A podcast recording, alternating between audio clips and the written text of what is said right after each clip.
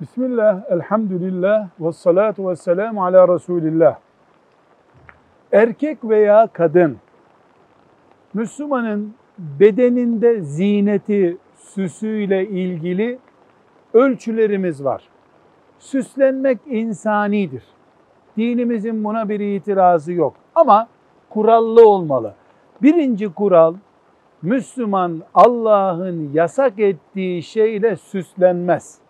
Mesela domuz ürünü kullanmak haram. Bu bir süs maddesi yapılamaz. Mesela erkeğin altın kullanması haram. Bu süs maddesi olamaz. İki, kafirlere benzemek için yapılan süslenme de yasak. Üçüncüsü Allah'ın yarattığı, yarattığı tarzla oynamamak lazım. Nedir Allah'ın yarattığı tarz? Erkeği erkek gibi yaratmış, kadını kadın gibi yaratmış. Erkeğe burun vermiş, kadına kulak vermiş, göz vermiş her ikisine.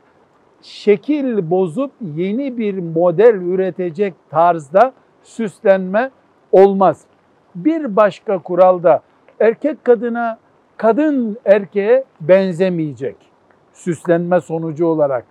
Bir kural daha bu israf sebebi olmayacak.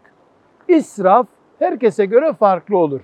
Memurun, asgari ücretlinin üzerinde israftır.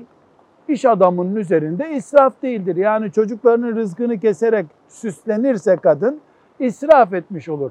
Ve Müslümanın vaktini süslenme ile geçirecek kadar abartılı olmamalı. Bunlara dikkat edildiğinde erkekte, kadında süslenir, güzel görünür, şık görünür, hiçbir sakıncası yok. Velhamdülillahi Rabbil Alemin.